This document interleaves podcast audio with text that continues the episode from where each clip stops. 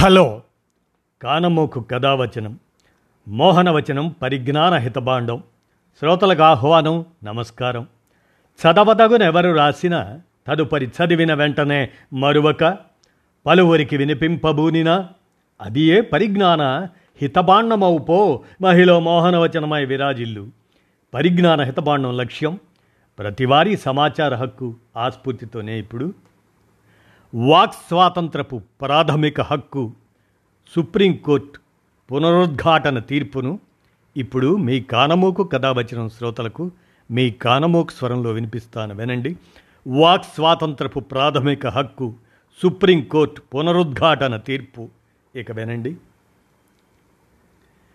Facebook వంటి సామాజిక మాధ్యమాలలో విమర్శిస్తూ లేదా ఇతరత్రా రాసినందుకు అరెస్టు చేయడానికి అవకాశం ఇచ్చే సమాచార సాంకేతిక చట్టంలోని సెక్షన్ సిక్స్టీ సిక్స్ ఏ దానిని సుప్రీంకోర్టు కొట్టివేసింది.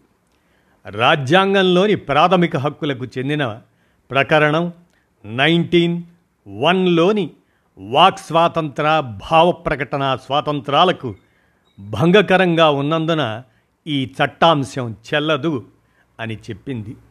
Supreme Court scrapped down Section 66A, the Supreme Court of the country giving a historic verdict on Section 66A of the Information Technology Act, declared it unconstitutional and also cancelled the land. The court pronounced the verdict saying that this section of the IT Act is in violation of Article 19.1 A of the Constitution, which provides right to freedom of speech and expression to every citizen of the country. The court said that Section 66A is a violation of the fundamental right to freedom of expression. After the Supreme Court's order, no one will be arrested for posting any post on social media platforms like Facebook, Twitter, LinkedIn, WhatsApp. Earlier, under Section 66A, the police had the right to arrest anyone on the basis of what was written on the internet.